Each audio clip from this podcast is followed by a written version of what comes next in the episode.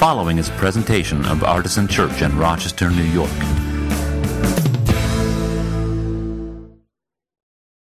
Uh, so I'll be reading from 1 Thessalonians chapter 5, verses 12 through 18.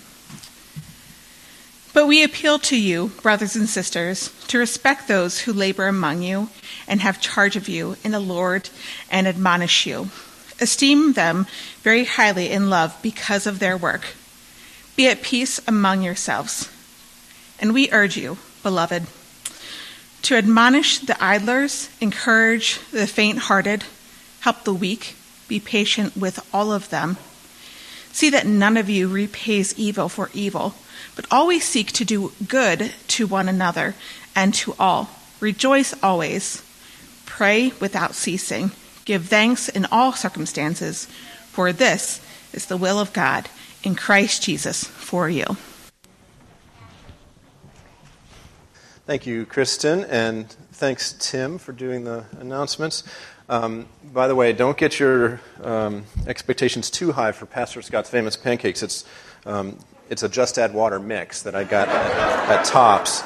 So it didn't even come from Wegmans. I mean, so it's, it's not that impressive. Um, but it is fun. So, we are uh, talking about Thanksgiving here. And I thought we'd start with uh, a little uh, community activity. Not really an activity, but I want you to help me think of some phrases that have the word thank or thanks in them. That's a pretty easy assignment, right? So, somebody uh, on Zoom, if you want to type it into the chat, I'll, I'll read it out. And then um, uh, if you have something in the room, just go ahead and shout it out. What's a word or a, or a phrase that has the word thank or thanks in it? Thank God. Thank God. Thank you. We'll come back to that one. Thank God it's Friday. Okay, yeah, that's a yes and. Very well done. I can see you've been in the improv scene. What do you think, Ewan? Yes? Thank you. That's wonderful. How wonderful. I'm so glad you're here today to help us with that. You know, sometimes grown ups miss the most obvious part, the most obvious answer. Have you noticed that? yeah. wow. What else? You better be thankful. You better be thankful. Wow, that sounds really imposing. yeah. What else? Oh, thanks a lot. Oh, thanks a lot. Yes. Um, spoken in with a uh, tone. Yeah. Yeah, then uh, thank you. Thanks for nothing. Yes. Yes, the cynics have fully entered the room now. Thanks for nothing is the third one on my list. yes, you are my people. Anything we're missing? What a thankless job. Wow, that's interesting. I didn't have that one. Thanksgiving. Yeah, it is the season, isn't it? That seems like a, a, a very well placed segue. Thank you. I'll give you your cookie afterward. Um, we're starting today a two week series uh, called Thankful. And, uh, you know, we are just a couple of weeks away from Thanksgiving, which seems impossible to believe. But pretty soon it'll be Thanksgiving. And, and then after that, you can play all the Christmas music um, and Christmas movies that you want. I am. Uh, okay. Sorry, I should not have. Uh, I shouldn't have included that. I knew it would be too controversial. Forget universalism. Christmas music before Thanksgiving is the real, the real problem. Anyway, I, I have actually been intrigued for quite a long time um, about what it means to give thanks to God for various things in life. I'm going to tell you a little bit about that, and then we're going to, to wrestle with it. And this, this week, as you may have noticed, our, our passage encourages us to give thanks in all circumstances. And um, we are going to try to figure out what that means. And then next week, actually, the um, uh, what is it, a preposition that changes in that, in that uh, sentence? Um, when we look at Ephesians 5, the passage encourages us to give thanks for all things. Right? Do you see the difference between giving thanks in all things and for all things? So, this is the beginner course, and next week is the advanced course in, in thank, thankfulness.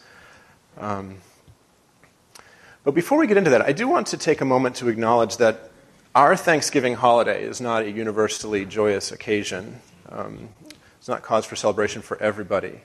It can be particularly painful uh, for native people whose ancestors experienced great suffering at the hands of the European settlers, from whom I am descended, and many of you are as well.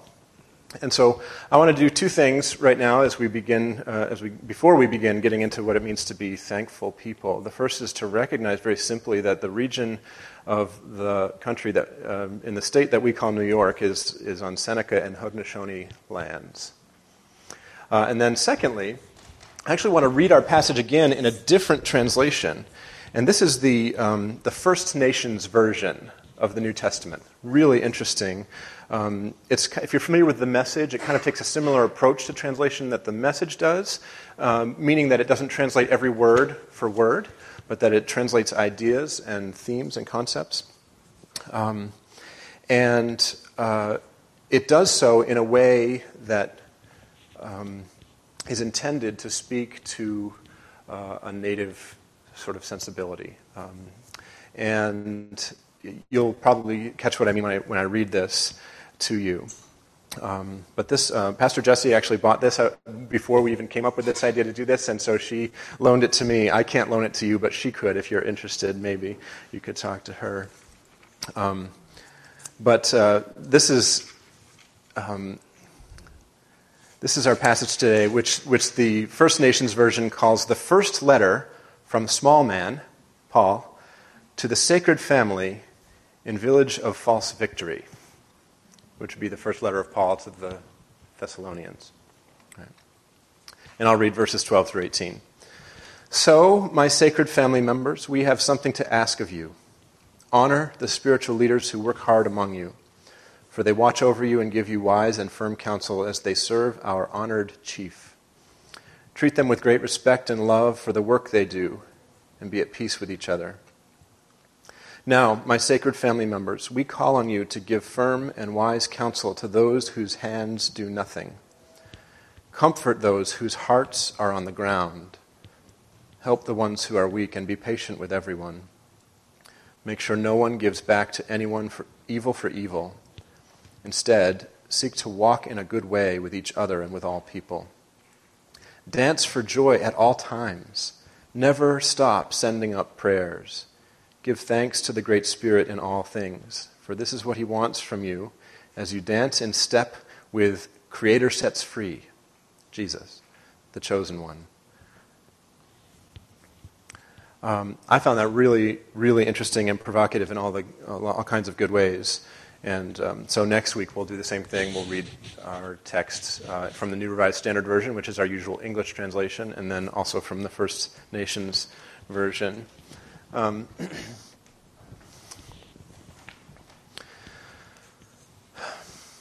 so let's talk about that wonderful little phrase that we find in, in this passage give thanks in all circumstances. Or, as the First Nations version said, give thanks to the Great Spirit in all things. It's kind of tucked into the middle of this long concluding passage in the first letter to the Thessalonians. And this, this chapter, 1 Thessalonians 5, is um, it's, it's really kind of lovely. It's, it's pretty apocalyptic and bossy.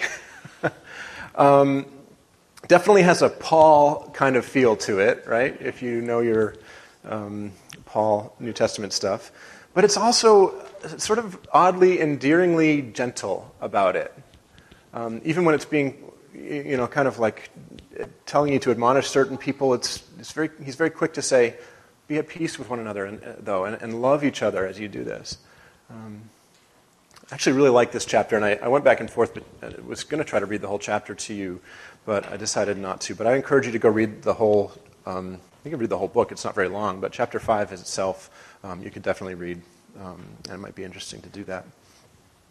And then uh, another thing I love about this is it has this little piece about God's will in it, which, if you know me, you know is kind of a um, I don't want to say pet topic of mine, but it probably is. This is one of only a handful of passages in the entire New Testament, in all of the Christian scriptures, that uses the phrase God's will and then gives it a specific definition. which was a very important realization for me that I had way back in my undergraduate work at Roberts Wesleyan College uh, in the 90s. Um, when a professor of, of mine pointed this out to us. Because, you know, and this is very true in a, in a small liberal arts Christian college. It, if some of you went to a college like that, you know exactly what I mean, but you get really caught up with the idea of God's will and finding God's will. And if you really wanted to be extra holy, God's perfect will. And then if you wanted to really get the, the Christian discernment bullseye, you'd be in the perfect center of God's will. Right? Um, but when you look at what the New Testament actually says about God's will, it's nothing like the, you know, what major should I choose or, you know, who should I go out on a date with um, or any of those things. It's all extremely generalized and big picture stuff. So in this case, it's rejoice always, pray without ceasing, give thanks in all circumstances, for this is the will of God in Christ Jesus for you. and I'm so glad that somebody they didn't actually like physically take me by the shoulders and shake this out of me. But theologically that's what happened. They shook out of me this concept of i need to, i'm like completely frozen at all times trying to get god's perfect will for my life about every single little tiny situation and i don't want to overstep or go off the line in any way. It was so reassuring for me to learn that god's will is actually much more generalized than that. Unfortunately it's also much more difficult to rejoice always, to pray without ceasing, to give thanks in all circumstances. Those are much more difficult things than finding the, the one that God has for you, right? Which is such a completely bogus concept anyway. Um, you are the one that God wants. Though that's the only one you have to worry about. Um, and then, if you follow all these kind of big picture principle things, you'll you'll probably have a better experience with um, with all the many little tiny decisions and medium sized decisions that you have to make. Anyway, that was one sentence in my notes that I just decided to expand slightly, so we're going to try to stop doing that. But I think it's important, though, for, for, for, for us as we try to process what does it mean to give thanks in all circumstances? This is one of the reasons why I'm very intrigued on a theological level by the concept of giving thanks to God. I'll tell you what I mean. This is the way that the logic seems to make the most sense to me. If you say, Thank God it didn't rain on our cookout, then you also must assume that God causes tsunamis. Do you see what I did there? Do you see why that? I don't know if that makes sense to you, but it makes sense to me. And so, because I firmly believe God does not cause tsunamis, I generally don't say, thank God it didn't rain on our cookout. That's another theological shift that happened for me way in the past that allows me to continue considering myself a Christian. When I'm pretty sure I wouldn't be able to if I held on to that older view. So I'm intrigued by thankfulness for that reason, but as I get a little bit older and maybe ever so slightly wiser and definitely less black and white about everything in my world and in the world, I start to think that this theological distinction, while it is still interesting to me, maybe it isn't a distraction from the real spiritual work of thankfulness in all circumstances. And I think that the reason for that is that for me, it's easy to get caught up in a theological debate. And if I'm being extra honest, um, to get caught up in the, in the idea that I have this great privilege of being able to share spiritual insights on the rare occasions that I get them with people and to try to um, pass on that blessing because of the work that I do. And sometimes I can get more preoccupied with that aspect of things and less focused on the actual internal spiritual work that I need to do as a single individual person.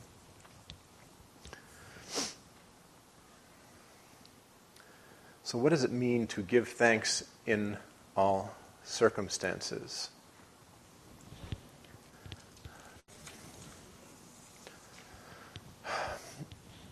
The slight confession that I need to make to you is that I don't know for sure. I'm working on it. And maybe you are too. But I have a few observations that have been helpful to me as I've been working on it. Maybe they'll be helpful to you. Um, and then, depending on what, um, how many other rabbit trails I decide to go down, we might be able to have a brief little kind of um, interaction about it as well. The first observation is that there is maybe a difference between feeling thankful and being thankful. Um, you know that verse in the Bible where Jesus tells somebody, um, you know, that something's po- possible for them if they only believe, and, and he says to Jesus, "Lord, I believe. Help my unbelief."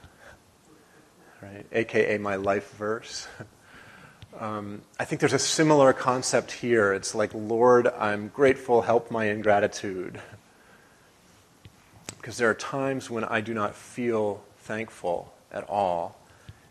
And that, uh, what I've learned is that that doesn't necessarily mean that I can't be thankful. Right? Let me give you another comparison. This is from C.S. Lewis. I'll put a, a quotation on the screen um, from Mere Christianity. C.S. Lewis says, Do not waste time bothering whether you love your neighbor. Act as if you did. As soon as we do this, we find one of the great secrets. When you are behaving as if you loved someone, you will presently come to love them. I love this for two reasons. One is that C.S. Lewis knows the actual definition and usage of the word presently. Presently does not mean at present. It means in the near future. Right? So I am not presently giving a sermon. I am presently going to take a nap. Right? right? But the second reason I love it is because it is so practical and so true. If you are having trouble feeling like you love somebody, the best thing you can do, maybe the only thing you can do, is to act as if you did love that person. And it may take some time and it may work to varying degrees, more or less, with different people in different situations, but it is true that acting as if you love someone will cause you to begin to love them. And I think the same thing is true about thankfulness. If you do not feel thankful, but you begin to practice thankfulness, I'll talk in a minute about what I think that might look like. That is how your heart is actually changed. That is how the transformation uh, in so many aspects of the spiritual life happens. You are, you are not going to get very far sitting and waiting for God to flick the thankful feeling switch for you.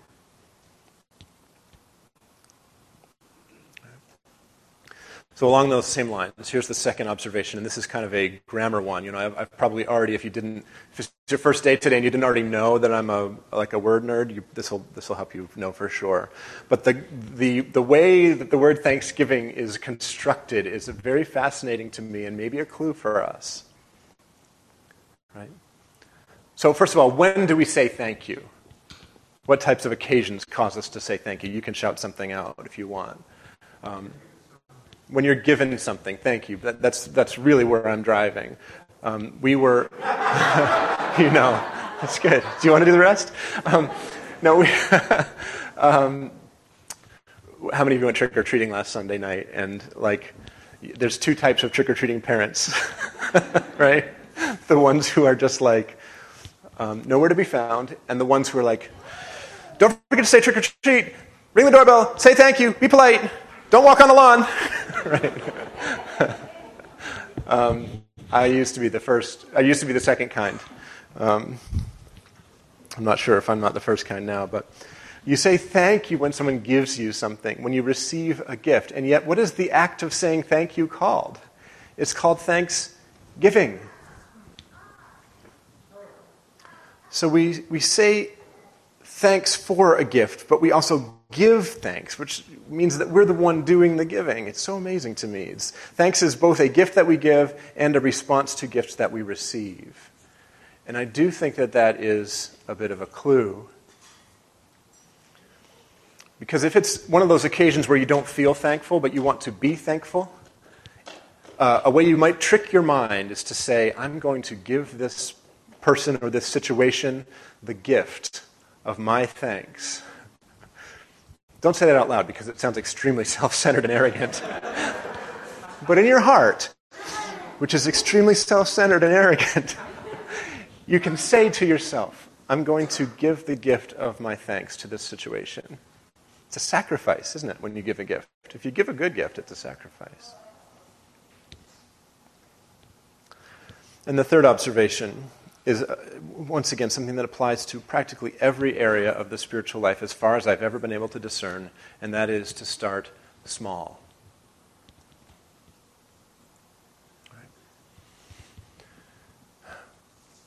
If you were ever in that tsunami that I was talking about a minute ago, the capacity to, to be thankful in that situation, I don't have it. Maybe, maybe some of you spiritual giants do. I don't have it, even to be thankful in that situation, let alone to even try to conceive what it might mean to be thankful for that situation. But that's okay. We're not going to start with the tsunami. We're going to start with other things. We're going to start with good little things, and then maybe we can graduate after a while to some good some, some not so good little things. Practicing being thankful in all circumstances. Just as if you're, you know, learning to play piano, you, you start with, you know, hot cross buns or jingle bells or something, not with a piano sonata by Beethoven. Right? It's so strange to me that we insist of ourselves and of others, frankly, that, that they become so proficient at such difficult spiritual things with no practice. You cannot expect yourself to know how to be thankful in all circumstances until you practice being thankful in some of the little ones. Now, here's, the, here's how I would say that this can work for you, possibly. If you think of a gift that you're receiving, you have to, what do you have to do to it before you can experience it and enjoy it and say thank you? You have to open it, right? There is a, a conscious decision that you make to engage with this gift.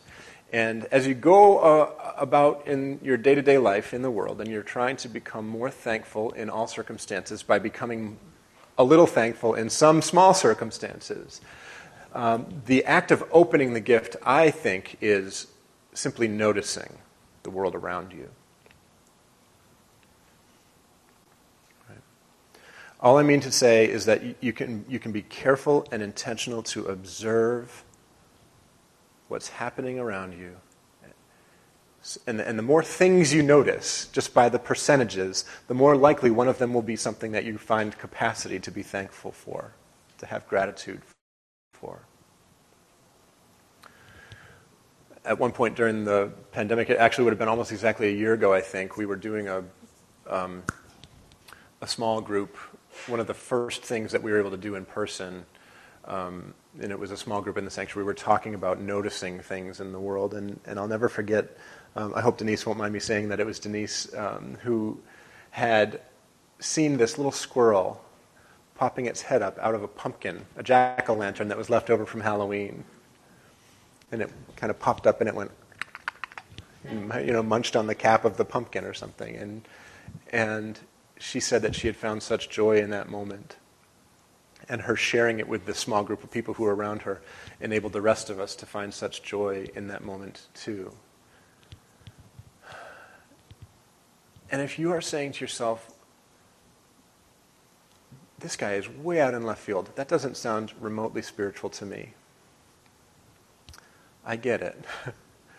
There's no guarantee I'm not way out in left field. but I have learned to find uh, a spiritual gratitude in things in the world that are, on the face of them, don't seem remotely religious. But we could unpack the squirrel for a little bit, right? We could say that God made the squirrel, and God made the pumpkins, and God gave the brains to the people who put this fun little Halloween holiday together, you know. We don't even necessarily have to say that God put that squirrel and that pumpkin on that specific day for that specific person to experience in order to find some spiritual meaning in it. Right. When you begin to notice these little gifts, you can begin to appreciate them. And if you can learn to say thank you for them, I promise you, you will begin to notice more little gifts and to appreciate them and to say thank you for them and to notice more gifts. And pretty soon you'll start to see that the gifts are getting bigger and that you might even find that you are beginning to be able to, to have a, a posture of thanksgiving and thankfulness, even for things that don't necessarily make you happy, that don't exactly light up your heart the way a squirrel in a jack o' lantern might, or the way the smell of an infant's head might, or the way a sunset might.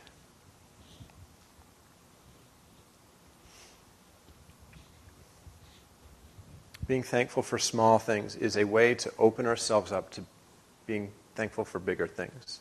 And to the capacity to be even thankful in maybe even times of suffering. We're going to talk a little more about that next week. What I'd like to ask you to do in the, in the week that follows, before we get to that, is to make this your spiritual practice here in this first full week of November. Who's somebody that you can thank this week? Right? Maybe you call an old friend or a family member, say thank you for something really small. Maybe you say thank you to the barista in a way that really you mean it, rather than just as a mechanism of politeness.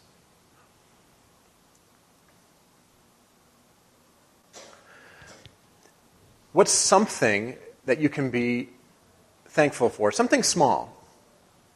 Maybe it doesn't even have a particular recipient. Who do you say thank you to, this, to for the squirrel, right? I mean, if we can get to the place of thank you to God for that, that's great. But in the moment, who are you thanking? You might get some weird looks if you. if you, you, might get some weird looks if you just yelled out thank you uh, in that moment. But I'm encouraging you to find small little things you can give thanks for um, that maybe don't have an, uh, like a recipient of that thankfulness. And to think about what that would mean for you.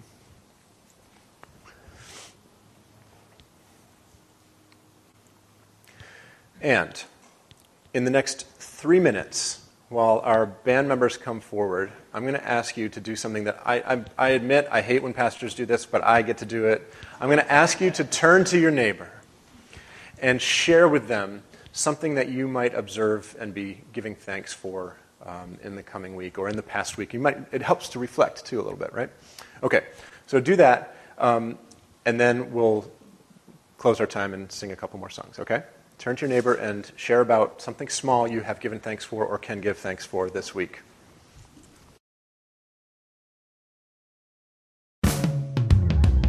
For more information, visit us at artisanchurch.com